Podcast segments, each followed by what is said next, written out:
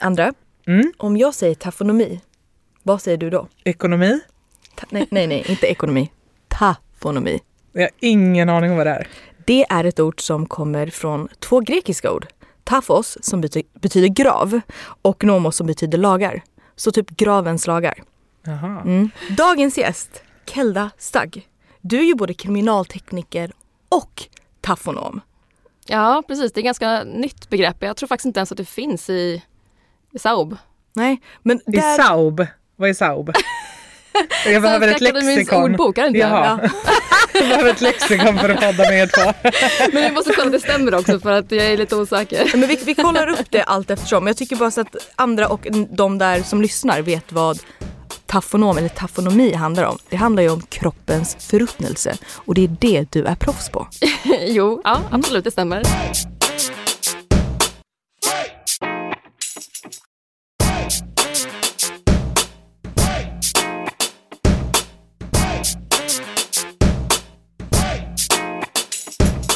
Man får jag fråga, du, alltså när du kommer till en liksom, mm, alltså plats. Säg så här, du kommer, du kliver rakt in i en mordplats, Mm, Brottsplats. brottsplats, tack.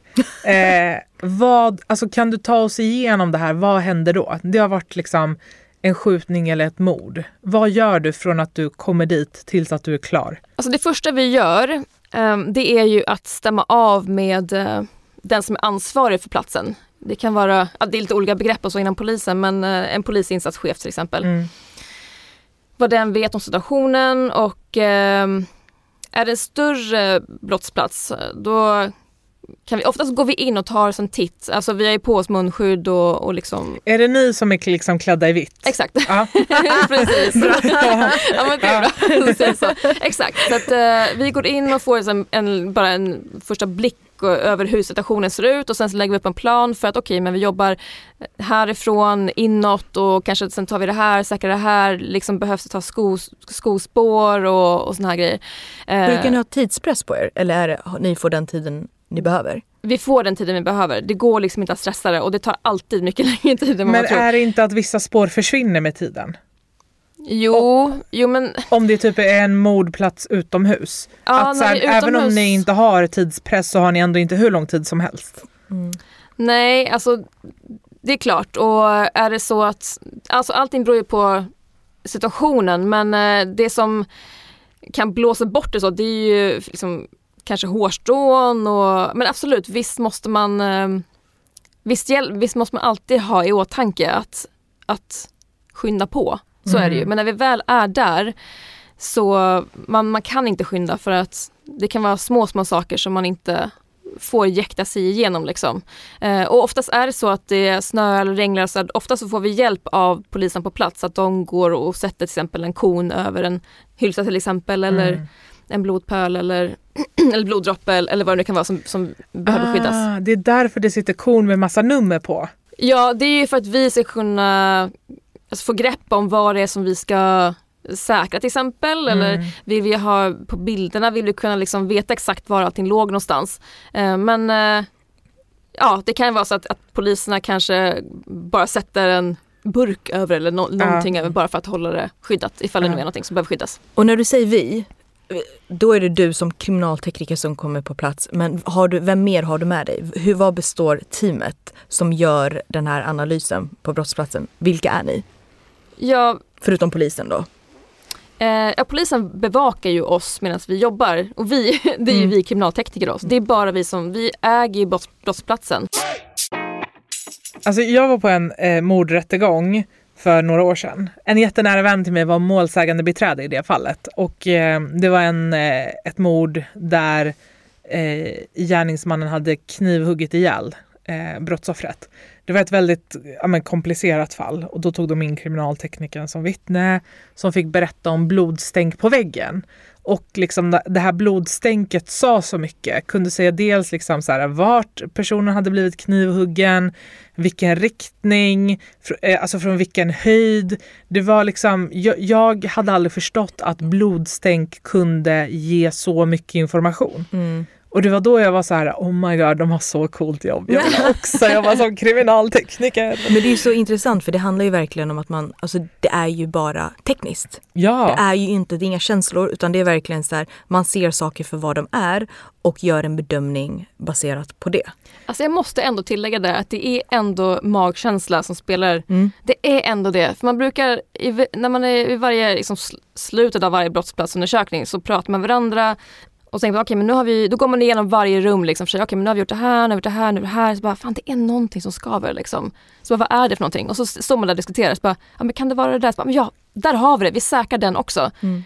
Och så gör man det och sen så kan det komma fram till att ja, det var det som, som liksom som hade det här bevisade fingeravtrycket som man behövde just för att få in den här gärningspersonen, inte bara på platsen men också på, i själva handlingen. Att det finns Mm. Men Kan du berätta om ett sånt fall? Men vänta, jag har en, en annan fråga innan.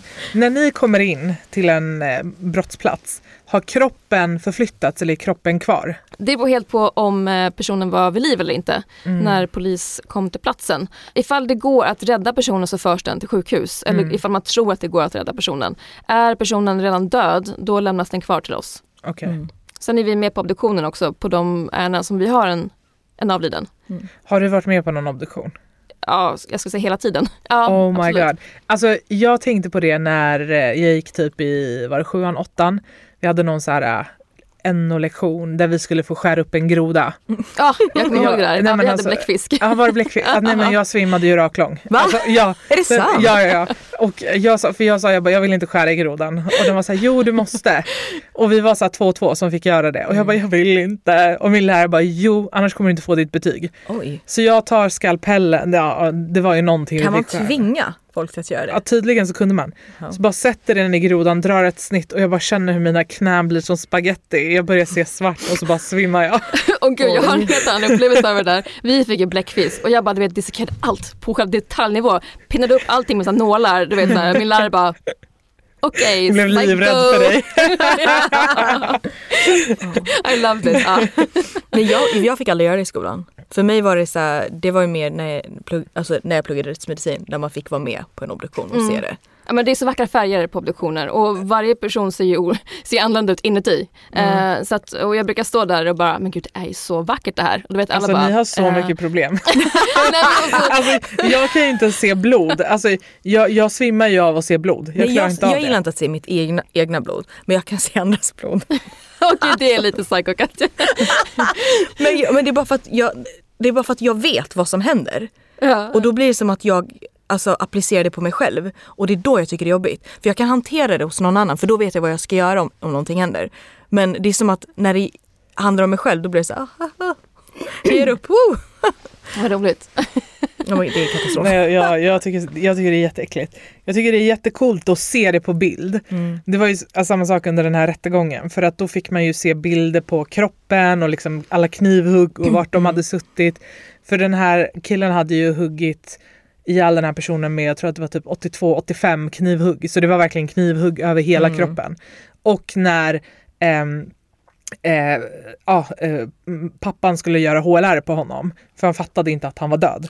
Då var det så mycket knivhugg på överkroppen så att när han hade börjat pumpa så började organ åka ut. Ah, shit. Och sånt satt jag och tittade på så det var bilder på liksom organen runt kroppen som hade åkt ut, blodpöl, inga problem. Skulle jag liksom behöva snitta en groda där, alltså jag hade ju svimmat. Nej men det går, alltså jag kan inte. Men det är ju för att du har distans till det. Det är ju Ja. det som är grejen. För då är det så här, du vet, du kan inte känna lukten, du kan inte ta på det. Mm. Och jag tror att när man, när de faktorerna kommer in, när fler sinnen alltså börjar användas, då blir det nästan som att, eller då är det ja, det där har jag inte ens tänkt på, Nej. att så här, en död människa luktar. Mm. Jo men det gör det. Alltså, och det kan vara så att alltså, om det är ett stängt utrymme ehm, i en lägenhet till exempel och eh, vi har en person som har knivhuggits väldigt många gånger och det är väldigt mycket blod. Då blir det som en, men, som man biter sig i tungan, då är det väldigt mycket i sig, men, järnsmak. Det Mm. luktar också väldigt mycket järn och den lukten kan vara jobbigare än just förruttnelselukten för att det blir så påtagligt att okej, det här är en person som precis var levande och nu är den död och så kommer man in i såna här lite existentiella tankar och personen är fortfarande varm och fortfarande slapp och har inte blivit likstel än. Mm. Och då blir, tänker man så här, men gud den här var levande bara för ja, någon timme sedan liksom. Vad är likstelhet? Rigor mortis. Jo men Mm. Jag Okej, ställer du får frågan berätta. till dig. Jag blir såhär, jag bara oh my god. Du får berätta Katja Nej du du får berätta. Nej. Nej. Det är du proffset. Jag blir så taggad. Men jag ska inte bli taggad Katja, sluta. Varsågod. Ja, jo men vi har ju muskelfibrer i oss Ja. eh, som eh, då kan slappna av och kontrahera. Till exempel om man spänner muskeln så blir den ju spänd och den behöver ju energi för att kunna slappna av. Men sen när vi dör, då har vi inte längre, vi får inte in något syre i kroppen och kroppen tillverkar inte längre den här energimolekylen ATP och det gör att muskelfibrerna hakar i varandra och spänn, i spänt läge helt enkelt och kan inte längre slappna av. Och det är rigor mortis och det börjar i väldigt små muskelgrupper som eh, med käken eller fingrarna och sen sprider sig till de större muskelgrupperna. Så det är ingenting som bara sker liksom på... Men blir man liksom så här stel som en pinne? Att man inte kan böja armar och sånt? Eller är det bara att... Alltså man blir stel i den positionen som man är i. Mm. Som en person är ihopkrupen så, så fastnar den i den ihopkrupna positionen. Och är man raklång så fastnar man i den positionen. Så det är inte så är att det du blir... konstigt att tycka att det här är coolt? Nej, men Det det, är nej, men det är coolt. coolt Alltså, för det är- kroppen funkar ju. Ja, Det, är Ja. klart, det är helt naturligt. Det är naturens sätt att helt enkelt bara... Stanna tiden liksom? Ja men du Ja, slappnar det är ju, ju- sen slappnar ju kroppen Ja. av igen. Ah. Ja, det är ju del av hela förruttnelseprocessen att naturen vill ju föra en kropp tillbaka till naturen så fort som möjligt. Det här är bara del av den processen. Men vad händer i kroppen, alltså från att vi dör? Nu pratar ni om förruttnelseprocessen. Mm. Vad är det som händer? Alltså det första som händer från att vi dör? Och sen, när tar det slut? vilken, Oj, vilken- vilken stor fråga! hur, länge, hur lång tid har vi? Vi har Nej, men- tid. Eh, om vi säger, kroppens temperatur börjar anpassa sig efter omgivningen. Och sen så när eh, blodet, blodet börjar sjunka så småningom till de lägsta delarna av kroppen för att vi har inte längre någon cirkulation. Och eh, då blir det som, eh, alltså om personen ligger på rygg så blir det som vita fläckar kan man säga på skulderbladen, alltså där kroppen trycker mot underlaget och så blir det runt de här vita delarna så är det ja, mörkrött eller lite, går lite grann mot lilaaktigt och blåaktigt då, med det här livor mortis, alltså likfläckarna. Mm. Och de kan eh, börja bildas ganska snart, alltså efter cirka 30 minuter. Mhm. Men just när det gäller såna tidsuppskattningar, det är ju helt upp till rättsläkaren. Så det är egentligen ingenting som jag ska försöka bla- blanda mig i. Men, ehm, och sen så småningom då, så, så sker det här likstillheten då, som jag förklarade. Alltså att eh, musklerna hamnar i det här spända läget utan att kunna slappna av. Men sen så avtar ju den här likstillheten också. Och det finns... Efter hur lång tid? Ja men det, det beror också på hur kroppen ser ut och vilken typ av miljö det ligger i. Men eh, Och det är ju det, bara inflika, det är ju det som också gör att man kan ha en bedömning, alltså när man kommer till platsen, att man kan se hur länge den här personen legat här och varit död. Det Ja. hjälper ju till i en sån slags bedömning. Precis, vi, men vi kallar ju in rättsläkare till platsen ifall vi har ganska nyligen avlidet, nyligen avliden person. Och då tar ju rättsläkaren tempen på den här personen, känner på likställdheten och sådär. Och så har den appar som den beräknar då ett postmortemintervall för. Och sen tar den eh, ögonvätska och sådär också och fortsätter med vidare analyser hemma då. Men ehm, så det är ganska intressant det här med likställdheten för att vi behöver, i vissa fall så kan det vara så att man, man, har, en upps, man, man har en bedömning om att den här kroppen kanske har varit död i några dagar. Och eh, när det gäller just likställdheten så finns det en begynnande fas. Alltså så att det börjar bli stelt upp till, en, upp till en punkt när hela kroppen blir jättestel och är så stel som den kan vara. Sen börjar det här avta, det vill säga att muskelfibrerna börjar brytas ner. Alltså som del av förruttnelseprocessen. Och till slut så kan man då bryta den här likställigheten och den återinträder inte, återinträder inte. Men gör man det här i den här begynnande fasen, att man bryter den jag ska förklara vad bryta likställigheten betyder också, men då kan den återinträda och det är också lite grann en måttstock för att vi ska kunna konfirmera då för oss själva, okej men det här är en kropp som har varit död ett, ett bra tag. Då ringer vi upp rättsläkaren och de säger okej men testa att bryta den här leden, alltså armbågsleden och sen så kollar ni tillbaka om 45 minuter och så kollar ni ifall har blivit stel igen. Har den inte blivit det, nej men då, då är det som, som vi tror och som uppgifterna stämmer, att då har den här personen varit död så pass länge att rättsläkarens prover kommer inte tillföra någonting ytterligare till den här dödstidsuppskattningen utan då hanterar vi kroppen själva. Mm. Men eh, när man säger bryta likställighet, det låter som någonting väldigt abrupt men det är, jag skulle snarare säga att är, man bänder upp likställigheten och det är någonting som Ge ett exempel så att, folk, så att de där hemma förstår vad du menar. Vadå? Nej, men ge ett exempel för att du nu så här, du vet, folk kanske tänker bara sitter hon och bryter någons armled. Ja, men det är det jag tänker. Ja. Bryter upp någons arm eller liksom något Ja. finger. Ja, alltså när man bänder upp en likställighet eller bryter likställigheten, det är någonting som vi behöver göra också på obduktion. För att till exempel, ofta så hamnar fingrarna liksom i en stängd knut, vad säger man, en stängd handflata, en knuten Ja, hand. sluten, ja, en knuten hand. Eh, och vi behöver, vi behöver ta fingeravtryck på personen för att till exempel kunna eliminera fingeravtrycken från en brottsplats till exempel. Eh, och då behöver vi komma åt fingrarna och då behöver man bryta likställigheten, alltså bända upp fingrarna. Och det är en ganska konstig sak att göra första gången man gör det för att vi lär oss när vi är små att man får inte skada någon annan person, man får inte bryta någons fingrar men där då så behöver vi ta, å, ta i så pass mycket att vi bänder upp fingrarna helt enkelt. Och det, bryter dem. man, nej, de bryr sig inte riktigt. Det är det jag försöker säga, att man med, med bryter likställigheten är med att man bänder upp dem. Mm. Man kan säga som att man drar ett tåg, det vet du allting om Katja, eller hur? Mm. Från. Man drar ett tåg, man, det är inte som att man bara liksom man tar tag i tåget och så bara kör utan Mm. man behöver dra det långsamt Mm, liksom. okej. Förstår ni? Mm, jag fattar. Mm, jag fattar ish.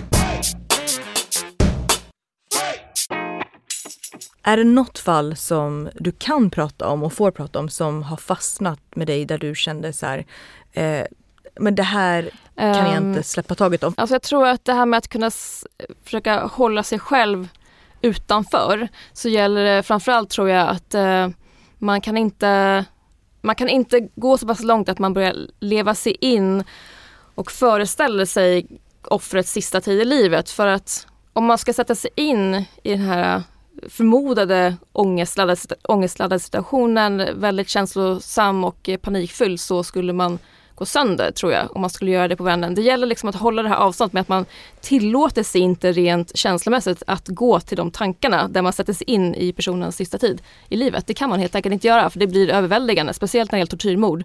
Var, det det, var du liksom tvungen inte. att lära dig det eller var det något som kom alltså, per automatik för dig? Jag tror att jag har väldigt lätt för det. Jag har väldigt lätt för att separera mig själv och det jag ser eller det jag upplever. Men absolut, det har ju hänt att man börjar gå med tankarna åt det, men undrar hur, och så bara känner man Mm. så nej, jag, vill inte ens, jag kan inte gå ner i de tankarna och börja liksom föreställa mig hur den här personen har känt. För, att, för det första så är det bara förmodade eh, eller påhittade egentligen känslor, vad jag tror att personen kände. Det, finns liksom inte riktigt något svar och även fast jag visste, skulle veta svaret så skulle jag inte vilja gå in dit i alla fall. Den, Mm. Eller gå in dit menar Mm. gå in i, den, i det rummet där man helt Ja. plötsligt bara slukas av känslor. Det går inte. Det var det som gjorde att jag valde att inte fortsätta den vägen och valde att jobba med musik istället. Vi kriminaltekniker, vi jobbar ju, vårt yrke är ju att eh, beträda en brottsplats objektivt. Alltså vi måste ju vi måste ju söka efter spår som talar åt båda håll, även det som vi har kanske hört från vittnen har hänt, men även att det som talar för motsatsen. Kan det ha skett på något annat sätt? Något annat sätt? Och jag tror att det är minst lika viktigt att behålla den här objektiviteten rent mentalt och känslomässigt. Man kan inte gå in i, i hur man tror att offret kände eller inte. Det, det skulle vara för, förödande. Ja. Vi behandlar ju alltid kropparna med respekt eh, och lyfter dem så varsamt det går. Eh, ibland kan man känna, ja men oj förlåt nu, man kan tänka för sig själv, ja, förlåt nu måste jag släppa dig men du är för tung eller jag måste på något sätt få dig till liksäcken och ibland pratar man lite grann för sig själv liksom, i huvudet. Och, ja, försäkrar sig om, ja, men jag, vi, nu måste vi göra det här, vi ska försöka se om vi kan skapa så ett händelseförlopp vad som hände din sista tid i livet liksom. Och det här gör vi för din, din och Mm. din anhörigas skull. Så, så länge man har kvar den här respekten och förstår varför man varför, varför man gör det här, varför man jobbar i det här yrket. Och det är ju för att ställa saker och ting till rätta igen. Mm. Hur många döda kroppar har du sett? Ish. I yrket så kanske det är, jag vet inte, tio om året kanske. Mm. Okej, ja, jag trodde det var mycket mer. Jag trodde också att det Ja. var mycket mer. Ja men det här är alltså vad jag har varit med om. Mm. Ehm, men sen så, det sker ju mord hela tiden, eller hela tiden. Ja, men det gör ju vi, det. vi är Det gör ju det. vi är ju Ja. flera kriminaltekniker så att det, sker, det är ju fler dödsfall och så än, än det som jag har varit med om. Så, så, Ja. Finns det något tillstånd en död kropp i, är i som du tycker är liksom, det här är det jobbigaste att hantera? Det är nog i så fall när kroppen är färsk och det är i hemmamiljö. Mm. För att, eh, alltså jag brukar försöka förklara, alltså ska man säga, när man hanterar en död kropp och, och hur lätt det är att separera sig själv. ehm, eller sin, sina egna känslotillstånd. eller Mm. vad säger man? Hur, hur lätt det är att, att kontrollera sina eh, känslointryck. Skulle jag säga att då brukar jag tänka på det som ett pussel. Att eh, om man bara har en pusselbit av ett helt pussel så, så ser man inte motivet, man vet inte. Men ju fler pusselbitar som läggs desto fler detaljer får man om motivet. Sen helt plötsligt så har man en hel en helt, helt motiv. Och detsamma gäller med en kropp. Har man en kropp i skogen som är avrättad, där är det lättare att sätta sig utanför hela situationen om vem personen är, för att man har bara en kropp. Men sen helt plötsligt så läggs det på fler pusselbitar när vi sen går igenom alla kläder, hittar kanske en sån stämpelkort från Pressbyrån, en bussbiljett mm. och helt plötsligt känner man att, liksom att oh, det, det högg till lite grann liksom mm. igen och känner ah, nej nu börjar jag lägga pusslet om hur den här personen var och man vill inte helst inte komma dit för att det är då som man kommer ihåg det. Jag skulle inte säga att det fastnar i en och man liksom mår dåligt av det men det läggs på, man, det, det, fastnar i minnesbanken varje gång man känner det där hugget i magen lite grann när man, när man märker att okej, okay, nu, nu vet jag lite mer om den här personen. Eh, och eh, speciellt då när, det ligger, när den här personen är i hemmamiljö, har blivit mördad av någon i familjen och man ser på väggarna tavlor då på de här familjemedlemmarna, de kramar om varandra, de kanske har, om det är på syskon, har de vunnit liksom medaljer tillsammans, mm. alla är leende, man har en, liksom en halväten macka och en kaffekopp på bordet, fortfarande ljummen. På almanackan står det så, ja men frisörbesök tisdag 14.30, mm. man bara tittar på den här tjejen bara nej du kommer aldrig mer gå till frisören för mm. att du har blivit mördad av någon i din egen familj. Eller liv. till och med ditt, egen, ditt eget barn. Mm. Och då har man plötsligt lagt väldigt många av de här pusselbitarna i det här pusslet. Och mm. då, då känner man att ja, men, då, då tar det mer på ens eh, känsloliv än vad det gör om man anträffar en kropp i skogen. Det låter kanske hemskt, jag vet inte men... Nej jag fattar. Ja du förstår. Mm, jag fattar också. Men det, det, blir, alltså, det, det, blir som att kroppen blir en människa. Det blir ett liv, det finns en kontext på ett Exakt. helt annat sätt ja. på det mänskliga planet. Inte bara på det brottsliga planet utan i det, alltså, det här igen, det har varit en människa som haft känslor, som haft tankar, som du säger skulle gå till frisören. Plötsligt blir det så här, du, det målas upp en bild av en verklighet. Mm. Det blir väldigt existentiellt ibland. Men samtidigt så, och det, det, tar man in på, något, på en sekund, liksom, någon sekund. Man, man tar in det, man tänker fan det här var jävligt onödigt, ett liv liksom bara mm. bortblåst på grund av kanske att de har varit höga eller ja, kanske fulla eller, eller bara, jag vet inte, stundens hetta liksom. Mm. Mm. Och det är samma sak också tänkte jag säga, man kommer ganska snabbt in det här eh, det personliga man hoppar snabbt in i det rummet när man också ser detaljer som man själv har hemma. Alltså det kan vara sängkläder eller en viss typ av porslin eller och så är det ju om man har saker och ting från IKEA. Alltså det är ganska lätt för att man ser det precis överallt. Så kommer man hem och bara, äh, fan jag ska, kanske ska tvätta mina lakan liksom och typ mm. så här, mm. kanske inte ska ha det här örngottet på ett tag liksom. Mm. Ja. Men finns det något fall där du har kommit in och där du har blivit extra berörd? Mm, det, var det, det var exakt det jag skulle fråga. ja men Jo, men Något det... fall tänker jag som du kanske kommer bära med dig hela livet. Vad jo, var det, det som hände? Nog, det finns nog en del tror jag. Um, men det var nog ett av mina första. Um, då var det en ung pojke, eller han kanske var 17 år, uh, som hittades avrättad i skogen. Och uh, där kände jag att uh, fan, jag måste bearbeta det här på något sätt. För jag kände mig inte riktigt, jag kände mig lite så här inte illa till mods, men jag kände bara så här, jag måste bearbeta det här. Um, så att jag höll det uppe i molnet, liksom, de här känslorna. Jag, men jag, vill, jag vill, vill, ta ner de här känslorna när jag känner att, att jag har mycket tid på mig, att jag ska kunna få känslor, inte utbrott, men liksom, om jag behöver fälla en tår eller vad, vad det nu kan vara. Så, och då, ja, men så var det, gick det några veckor liksom, jag tänkte fortfarande på det. Ja men så har jag ett berg där på Långholmen eller berg och berg, det är en kulle, men jag kallar det för berg. så jag tänkte, ah, men nu sätter jag mig här, det var en jättefin solig dag. Tänkte så, okej okay, men nu tog jag ner de här känslorna, så här, varför kände jag mig som att jag bara jag, jag blev liksom ledsen på ett sätt när jag såg den här personen. Och då så insåg jag att ja, men just det, det var för att jag mådde så bra när jag var 17, 18. Alltså när jag precis mm. skulle ta mm. studenten, vi började planera vår första resa till Bulgarien. Ja, men jag var kär i en kille i klassen. Alltså allting var bara så kul och så roligt. Och så tänkte jag så här, hur skulle jag bara känna då ifall en av mina klasskamrater helt plötsligt gick och blev mördad liksom? Det, det, fanns inte på den tiden när jag var ung. Och det var därför jag mådde så dåligt tror jag för att det tog, det tog mig tillbaka till min lyckliga tid då. Mm. Men jag tänkte att den där tiden är inte likadan för den här personen och hans klasskamrater. En person kan se så annorlunda ut i ansiktet om den är död eller inte. Det kan vara, det är, jätte, det är jättesmå muskler som bara slappnar av liksom.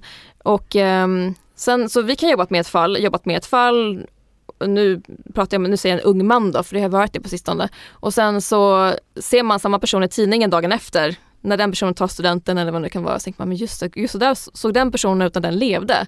Och jag har ju bara i tanken på hur den personen såg ut när den dog och helt plötsligt också så läggs det fler pusselbitar igen. Så bara, ah, just det. Mm. Ja, men, ja, så absolut, det är ju ett speciellt jobb. Man behöver, tror jag, vara en viss typ av personlighet för att klara av det. Men som tur vi har ju bra kollegor och det, vi har ju också hjälp att prata. Så vid varje egentligen händelser, ja, antingen när det är lite större eller när någon dör så frågar man alltid, okej okay, men hur känner du, behöver du prata? I vissa fall så är det obligatoriskt med att man bara sitter och pratar. Och det kan vara att man kanske inte, mm. man kanske bara, nej men jag, det är lugnt liksom. Men sen när man sitter där och pratar så känner man, ah, det var nog ganska bra att jag pratade ändå. För jag, det var ett, mitt sista som jag tänker på när jag känner att ah, men det var skönt att vara prata lite grann. Det var ändå när kroppar ska alltid på något sätt ligga väldigt dåligt till i en lägenhet. Det är aldrig så att de ligger i hallen eller där det finns väldigt mycket plats att, att jobba. Det är alltid bakom en säng, under någonting. Alltså det är väldigt jobbigt fysiskt att komma fram till kroppen och att lyfta ut kroppen därifrån för att vi måste ju lyfta den här kroppen till liksäcken och så varligt som möjligt och där är jag tacksam för likställdheten när den är helt inne för att då är det lättare att lyfta, då är kroppen så stel. Det jobbiga är om den eh, inte har blivit stel än. Ett, för att det blir lite mentalt jobbigare att hantera en varm kropp än en kall. Eh, men också för att det blir otroligt mycket jobbigare att lyfta en kropp som inte är likstel. Och speciellt när den är blodig, för man halkar omkring liksom, mm. och försöker få bra grepp. Och ibland så måste man gå så pass nära att man liksom har kropp mot kropp liksom, och försöker lyfta. Och bara det liksom blir såklart, det, det tar ju lite på en så. Men också om man inte, det var ett ärende nu senast som där jag och min kollega, men vi försökte så gott det gick att lyfta kroppen och jag var vid eh, bröst, eh, ja, men bröständen, överkroppen, liksom, överkroppen exakt, mm. överkroppen. Eh, och, eh, och det, var, det var så tungt och jag försökte lyfta men jag var tvungen att, att släpa kroppen den sista biten för att jag orkade inte. Och sen så hamnade den i liksäcken till slut och, och vi gick tillbaka till rummet för att fortsätta och så såg jag de här släpspåren i blod. Mm. Och så bara tänkte jag så här ah, kul, släpspår i blod liksom. Det här har man ju bara egentligen läst på, på utbildningen och lärt sig om att okej okay, men så här ser de ut tänkte jag så här, fan vad coolt liksom. Och där Tills du... det slog mig, men gud jag har skapat släpspåren i blod genom att dra en annan människa. Mm. Det för mig var så här, jag vet inte, det är så känslor som man aldrig har träffats av tidigare, som man upplever i det här jobbet, som är jätteintressanta. Man lär sig så mycket om sig själv och hur man hanterar känslor. Men visst, det är superspeciellt alltså. Men det är där så här, debriefing är så himla viktigt. Att man faktiskt får, för att ibland, jag tror att det är så här, precis som du säger, att det känns som man inte riktigt ens vet att man kanske har det eller kan sätta ord på. Så finns det någon psykolog som faktiskt, det här är det de kan, det är det de ska, som också får bistå er. För det är ju för det är inte alla yrken där man behöver ha någon som sen ser till ens egna välmående. Det är ju det som också är så intressant i din yrkesroll. Att i allt du gör så måste det också finnas någon som tar hand om dig och ser till att du också mår bra för att du ska kunna göra ditt bra jobb i nästa steg. Ja, ja men precis. Exakt. Och, och just då kan det vara skönt att man, även fast alltså, det är inte något som jag trodde att jag behövde prata om. När jag väl tog upp det och, och, liksom, och berättade om det så kände jag att ah, men jag vill egentligen bara berätta om det så att andra fick höra det. Jag vill bara få ur med det och så att mm. folk kunde bara bekräfta mig att ah, men gud, det är ganska sjukt. Det var det enda som behövdes, mm. att mig säga, ah, vad bra, då kan jag släppa det här. Liksom. För jag tror att annars är det nog lätt att små saker, små tjänster, det, liksom, det läggs på varandra. Har man ju hört från de kriminaltekniker som har jobbat väldigt länge och som sen pensionerar sig. Just att det, att det fastnar vissa saker. Så jag försöker ändå att vara väldigt öppen med känslor och prata om det så mycket som det går. Hur ser du på döden? Tänker du mycket på döden? Eh, alltså jag älskar ju döden så att svar ja. Och att vi också skrattar, oh nej, men alltså, nej men det var för att jag fick upp en miljard frågor i huvudet. Vad är det med döden du älskar? Jag älskar den naturvetenskapliga bakom döden. Alltså jag älskar ju förruttnelseprocessen. Jag älskar hur naturen på sitt magiska sätt bara lyckas bryta ner en organism till dess minsta beståndsdelar genom att bara använda sig av andra organismer i naturen som insekter och bakterier, djur. Alltså och bara besöka de här bodyfarmsen för mig det, det är helt fantastiskt. Man går in i en värld och bara bevittnar naturens magi liksom. Och jag tycker det är helt fantastiskt. Um, men och när det gäller döden, om jag, hur jag ser på döden så, alltså jag har alltid levt efter att att uh, inte låta rädslor hindra mig från att göra någonting som jag känner att ah, här skulle jag växa av som människa om jag skulle göra det. Så att um, jag har liksom oftast inte sagt nej till saker och ting och ganska impulsiv när det gäller resor och såna grejer också. Vissa saker har man kanske... eh, Hon är verkligen du. ja.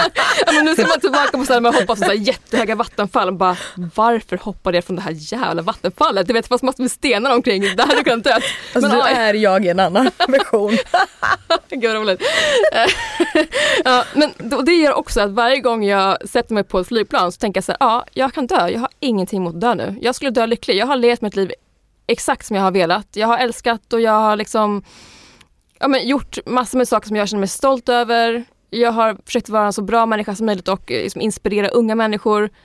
Och ja, sen är det såklart bra att jag inte har några barn eller har någon sorts liksom, attachment, annars borde jag själv så tänka att man kan lika gärna dö. Men jag har inte det, så för mig känner jag att jag, jag är inte rädd för att dö, för jag känner så här, jag lever mitt liv som, som eh, ja, jag är stolt över hur jag lever mitt liv, skulle jag, säga, skulle, jag nog säga. Mm. Andra känner ju inte så när hon sitter på flygplan ska jag berätta. Nej, jag, är- jag är livrädd. Men, men vet du, det där har inte någonting att göra med att jag Det är inte döden. dö, alltså rädd för döden. Det där har att göra 100% med mitt kontrollbehov. Att jag inte är in control. Hon vill vara det är piloten också. Ja. Jag tycker det är så skönt just det där att känna att för en gångs skull så har jag inte kontrollen. Så det Ja. är inte upp till mig om vi störtar eller inte, det är bara någon som inte kan sköta sitt jobb. Liksom. Jag förstår vad du menar det här med att flyga. För det, jag hittar också ett lugn när jag är uppe i luften. Det är så här, vet, jag har vanligtvis jättemycket kontrollbehov. Men där släpper jag kontrollen. Där är jag bara. Där finns det, det är så här, jag köper aldrig internet på när jag sitter och flyger. För där är jag bara mig själv i Ja. min bubbla. Och det är så skönt. Ja, om man har tid att bara reflektera över känslor. Hur kommer det sig att jag re- jag reagerar så här i den här situationen? När man bara går igenom typ hela sitt liv. Mm.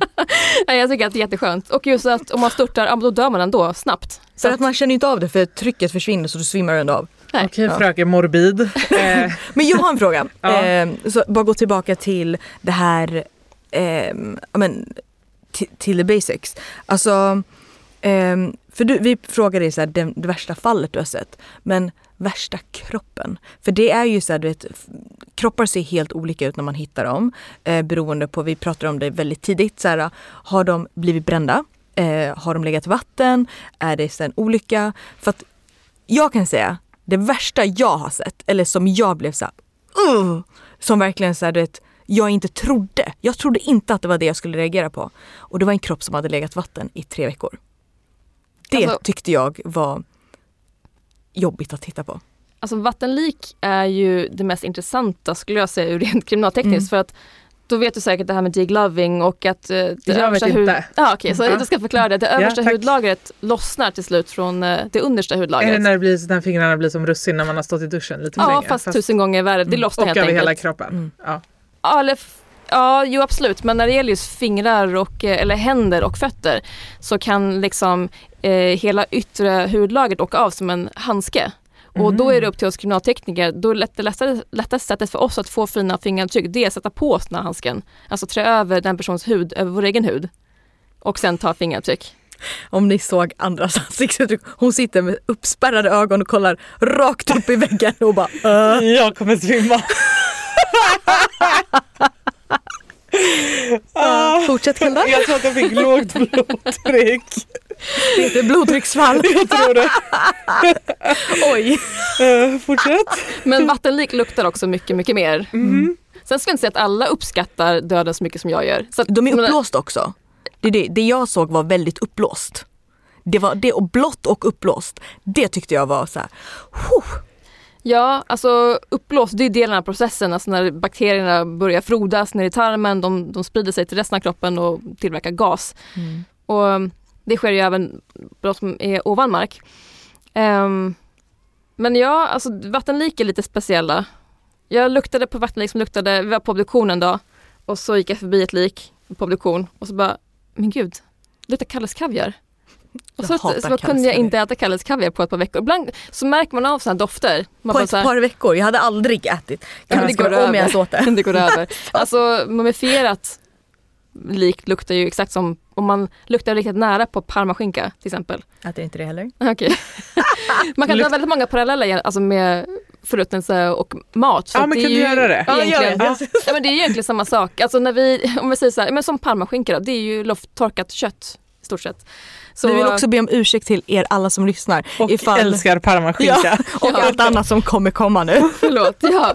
Men om man går tillbaka till eh, den här parallellen med, med eh, förruttnelse och mat, till exempel om ni ska laga något jättegott kött någon gång och så väljer ni att ni, ja men nu ska vi möra det här köttet. Ni gör en jättebra marinad med så ananas och kanske några andra ingredienser och så lägger ni en påse så får det liksom möras över natten eller sådär. Men det man gör då det är att bedriva hobbyförruttnelse. För man tillsätter ju enzymer för att bryta ner köttet och vända den till att göra den mer mör. Det är exakt så som förruttnelse går till.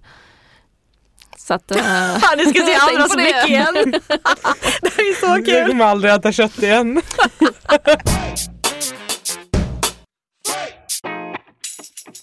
ja men det var som första gången jag besökte Santa Fe Center, det var i Texas. Och så och sen så efter det så bara, ah, vem vill käka tacos? Bara, ja, asgott tacos. Bara det att i USA, deras tacos är ju inte som våra svenska tacos. Nej. Det är ju liksom pulled, pulled pork i stort ja. sett. Och sen jag fick det där, jag bara, men gud, det både luktar och ser ut som det som jag precis har sett på det här tafonomiska centret. Alltså, uh, Hur kände du? Jag kunde, kunde jag kunde inte äta det. Kunde, uh. Nej. Och en till sak som jag inte kan äta, uh, det är uh, svart råris. För det ser ut som larver och pupper, alltså där, pup mm. där flugorna har krypit ur pupporna liksom. Mm. Jag kan inte äta det. Mm. Det är jättekonstigt. Är det på något annat sätt som, eller finns det fler sätt som ditt yrke påverkar ditt liv? Är det någonting annat du inte kan göra, äta, se, känna? Nej, men sen så går man ju alltid omkring och liksom är lite, alltså paranoid på ett bra sätt skulle jag säga. Alltså att eh, jag ser alltid till att kolla efter, liksom, finns det möjliga utgångar och kanske också okej, okay, det finns de här officiella utgångarna, men alla kommer sticka till de här officiella utgångarna. Finns det någon annan liten utgång som kanske inte alla kommer se? För att det kommer vara fullt på de här utgångarna. Du är verkligen mig. Alltså, ja, men det, det, det brukar jag också göra. Ja, ja men det är jättebra att ha koll på det. Uh, och alltid tänka liksom, jag vet inte, jag har alltid tanken så okej okay, om någonting skulle ske nu, vad gör jag då? Liksom, eller, mm. eh, Men tycker du att det är jobbigt? Alltså jag själv kan, jag själv känner ett lugn i att vara i den mörka delen av samhället. Jag känner mig liksom aldrig riktigt hemma eller lugn tidigare när jag inte visste vad som pågick. Jag älskar att vara del av den här mörka sidan. Det känns som att jag har mer kontroll nu över, jag vet vad som sker, men det, det sker hemska saker och sen så polisen tar hand om mycket mer vapen och sprängmedel och andra typer av eh, brottsliga verktyg som inte syns i tidningarna också. Men jag gillar att vara i den här mörka delen så att jag känner ett lugn snarare att veta att jag ska ha koll på utgångar och veta att inte ha båda hörlurar med musik till exempel när jag går på Drottninggatan eller så. Det har jag aldrig längre eller om jag är nere i tunnelbanesystemet. Jag ser till att alltid lyssna med ena örat liksom ifall Samma. någonting händer. Okej Kella, du har ju berättat jättemycket. Du är ju liksom så verklighetens CSI på riktigt. Om det är någon som är där hemma som är ung och så här, tycker det här är superintressant och vill plugga till det här och vill bli kriminaltekniker. Vad skulle du ge för råd? Alltså här bör man också fundera på om man eh, vill bli polis eller inte. Den vanligaste vägen fortfarande just nu är att man blir polis och sen vidareutbildar sig till kriminaltekniker. Det går ju också att vara civil som jag är, alltså att inte ha gått polisutbildningen. Och då bör man lite grann fundera på, vill jag gå den naturvetenskapliga vägen eller vill jag gå mer den, åt kriminologihållet och samhällsvetenskapliga? Och vill man gå naturvetenskapliga då rekommenderar jag att eh, man, man får tänka hur kan jag applicera det som jag läser i det kriminaltekniska? Det kan vara kanske kemi eller biologi, eh, toxikologi, eh, vi hanterar mycket sprängmedel eller eh, narkotikatillverkning eh, och sen gå någon, något masterprogram i forensisk vetenskap. Det är naturvetenskapliga vägen. Sen så man kan, om man inte känner för att plugga alls, så eller vi kan ta den krim kriminologsidan först då. Eh, om man är intresserad av att eh, läsa kriminologi så kan man göra det och sen så kan man bli då en civil utredare på polisen. Men om man inte känner för att plugga alls så kan man man kan söka jobb på polisens kontaktcenter till exempel, 114 14, lära sig hur polisverksamheten fungerar därifrån, jobba som det några år, få lite grepp om hur det fungerar och sen vidareutbilda sig till, eh, till utredare inom polisen och sen vidare till klimatteknik. Så att det gäller att bygga på en erfarenhet mm. och sen finns det olika sätt att bygga på den här erfarenheten. Ja det är så intressant och jag vet att andra, vi har ju miljoner frågor till. Men vi miljarder. Måste, miljard, men vi ja. måste ju släppa det också för att du kan inte bosätta dig i, i vår poddstudio. Men jag tänker att vi skulle jättegärna vilja ha tillbaka dig i framtiden för vi kommer säkert komma på massa frågor. ja. De där hemma som lyssnar kommer bara, men det här vill vi veta mer om. Så att har ni frågor, skriv till oss så kommer vi samla ihop det och sen kommer vi alltså, förhoppningsvis vi, vi, vilja bjuda tillbaka dig om du vill vara med igen. Ja men det är jättekul. Och Jag ska faktiskt nu i februari så ska jag besöka ett tafonomiskt center som jag inte har varit på tidigare och det ska bli jätteintressant för det är en annan typ av förruttnelse än vad jag är van vid. Alltså både, i, både här från Sverige men också från andra body farms. Och här på den här body farmen då som är i North Carolina, där är det så att eh, även fast kroppen ligger i ganska kallt klimat och om det är fuktigt så torkar kroppen ut, alltså den mumifieras. Men här hos oss så skulle det motsatta ske. Skulle vi ha en kropp som ligger kallt på hösten och det är fuktigt så skulle det bli en likvaxomvandling. Ja. Och det är två helt olika och ganska motsatta förruttnelseprocesser. Så att, och när man, man tänker så här, men gud jag förstår inte det här alls. Då måste man sätta sig i den miljön. Så jag ser fram emot att åka till den här bodyfarmen, vara i miljön och bara titta på kropparna, känna på kropparna och bara säga, ah, men nu fattar jag liksom. Så att, eh, och sen får du komma tillbaka och berätta för oss. Ja. Och, eh, absolut, det skulle jag älska. Nej, men alltså, jag, jag, tycker att det här är så coolt och det, alltså det, det är klart att döden är tragisk. Ja. Precis som du säger, mm. så här, när unga drabbas av det eller när liksom människor i nära relation utsätter någon annan för, så, alltså för dödligt våld. Men det är också väldigt spännande och det är väldigt mycket som händer med kroppen och det är fantastiskt hur kroppen funkar även efter vår död. Ja. Eh, och där vill jag också eh, ja, men bara understryka så för de som lyssnar som vill veta mer. Du har ju också ett Instagramkonto som heter Liket efter döden.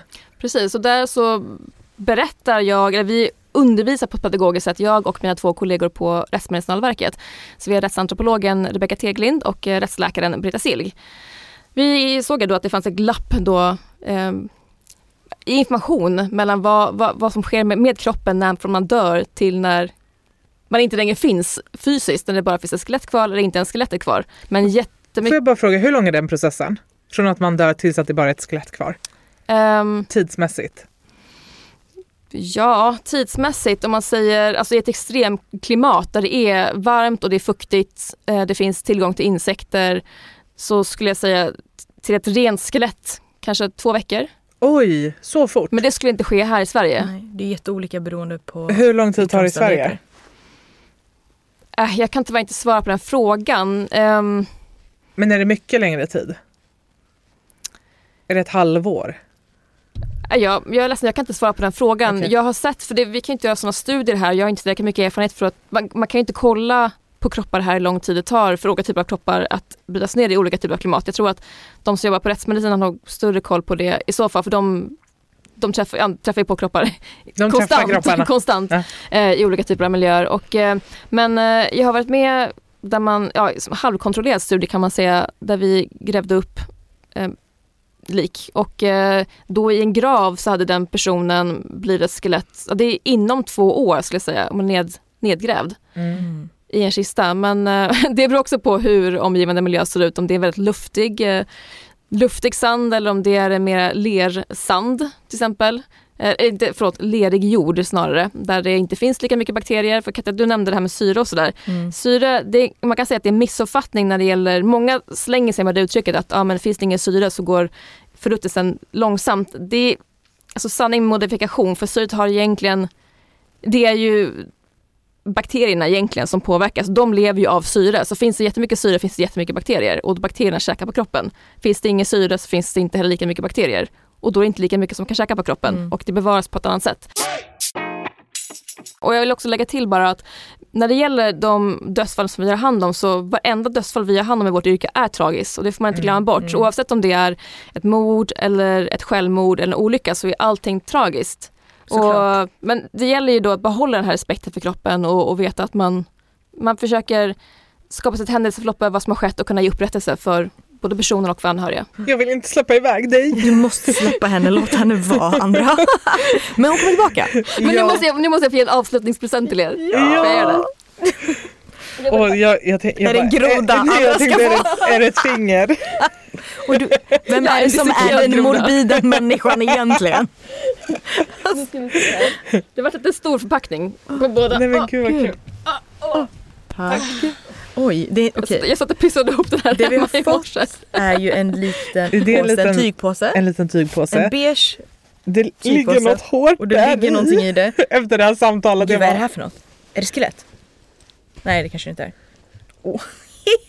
Det är faktiskt skelett. Det är skelett. Alltså jag, jag älskar ju, eh, Är det ett riktigt skelett? ja det är faktiskt det. Men jag kommer inte ihåg vilket, vilket djur det är. Men jag var ju Det är en i, groda.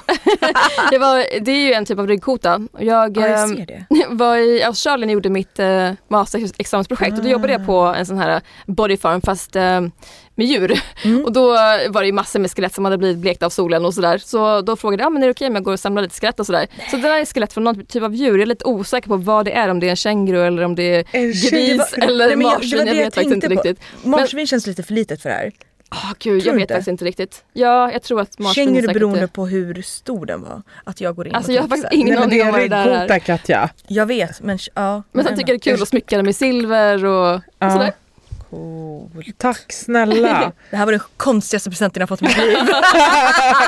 Det, det är bara du som skulle kunna ge oss en bit av ett skelett, ett riktigt skelett. Alltså, Alltså, får jag bara berätta en grej? Mm. När jag, jag, jag var med om en så här eh, liten vojolycka eh, för några år sedan. Där jag sydde, bröt armen och så fick jag operera för de fick så här sy. Fan jag vägrar ofta voj, åka voj alltså. Ja, men gör inte det. farligt. Ja, rekommenderar ej. Don't try this at home. Nej. Eh, men då i alla fall så eh, eh, opererade jag armen och sen så sydde de och eh, så fick jag gips i typ 12 veckor. Ja, 16 veckor. När det där gipset skulle tas bort, alltså först och främst, jag tror att min arm hade förruttnat. Alltså det luktade så jävla äckligt när, eh, när gipset försvann. Mm. Men sen så, eh, hon, då sa jag till hon sjuksköterskan att jag, jag vågar inte titta på ärret. Hon bara, men du kanske ska testa att tvätta det för de skulle klippa bort stygnen. Mm. Jag bara, nej jag vill inte göra det själv. Hon bara, jo, hon bara gör det, ser lite som rehabilitering. Så här, Det är Mm. inte så farligt. Oh, wow. Ja. Så att jag sitter ju liksom, håller handen så här under vatten. Det luktar Kalles kaviar. det luktar, alltså, nej men alltså det, det luktade verkligen ruttet kött. Mm. Och sen så bara tittar jag inte, jag tittar bort och så tvättar och så när jag känner på stygnen då bara du vet automatiskt huvudet bara vänder sig ja. och så bara se, ser jag liksom stygnen och hur det är så här stygn över hela armen Svimmar du?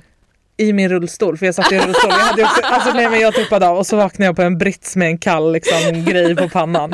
Och då var det av att jag såg stygn i min egen arm. Ja, Men, vad roligt. Jag måste bara hoppa, jag måste bara hoppa, hoppa på det där och berätta en eh, liknande upplevelse. Alltså jag, jag bodde i Australien ett tag eh, och eh, så skulle jag testa på att surfa, as you do. ja, men jag voltade såklart. Och så, släng, så smällde liksom den här ja, brädan smällde i mitt ben, liksom, mitt smalben. Och så, men jag märkte inte det förrän jag satt på brädan och jag såg att det var blivit fyllt med blod. Liksom. Jag bara, vänta vad har hänt? Och så bara kollade jag på mitt ben, bara okej, smalbenet, värsta bulan liksom. Gjort illa, ja, gjort illa där. där. Eh, paddla in så här, för man vill inte bli uppkäkad av en Det var det jag shark. tänkte. det var det jag tänkte, jag kom hajen. Kom in, ja, men hem, liksom, började badda med så här jod och sån här bomullstuss. Liksom. Så bara, ja, men tog jag bort bomullstussen, bara vänta det är mer bomull, liksom. började så här, dra i bomullen. Liksom, Nej, så så bara, men vänta, jag- jag får inte loss bomullen. Så bara, men gud vad coolt, jag drar i mina egna senor. Liksom. Alltså senorna på smalbenet. Det är nu Jag hon tänkte, kommer svimma igen. Får man möjligheten att dra i sina egna senor. Inte ofta Kelda, det, det kan var jag coolt, nog. jag tänkte det här ska jag komma ihåg och det har jag kommit ihåg också sedan dess. Mm. Jag hade ju inte, dött, alltså jag hade inte svimmat, jag hade ju hamnat i koma om jag hade sett mina egna senor. Jag hade aldrig vaknat upp Nej. Jag igen. kände hur jag ryckte i benet liksom. Nej. Ja. Nej, alltså jag är såhär, jag, på andra, inte på mig själv. Jag Men- svimmar av mig själv också. Ja, nej, men jag tycker det är så jävla äckligt. Men jag, jag, jag blir så inspirerad av dig och den entusiasmen du har kring det här. Och jag tror att om fler människor kände som du gör för ditt jobb så tror jag att många, många fler människor också skulle må bra på sitt jobb. Mm. Och det är väldigt inspirerande att se den här, äh, nu har ju ni som lyssnar på det här bara hört den här glöden i rösten men vi ser ju också glöden i ögonen. Och det är väldigt härligt att du, ja men det är verkligen rätt person på rätt plats känner jag. Och jag tycker det är ascoolt att du så här, som så här, ändå kvinna har tagit den platsen och är så grym på det du gör. Ja. Och om jag dör så vill jag att du ska vara med på min det finaste obduktion. någon har sagt till mig. Och jag lovar att jag ska ha en liten groda som får vara där precis bredvid dig. Så du kan svimma i döden också.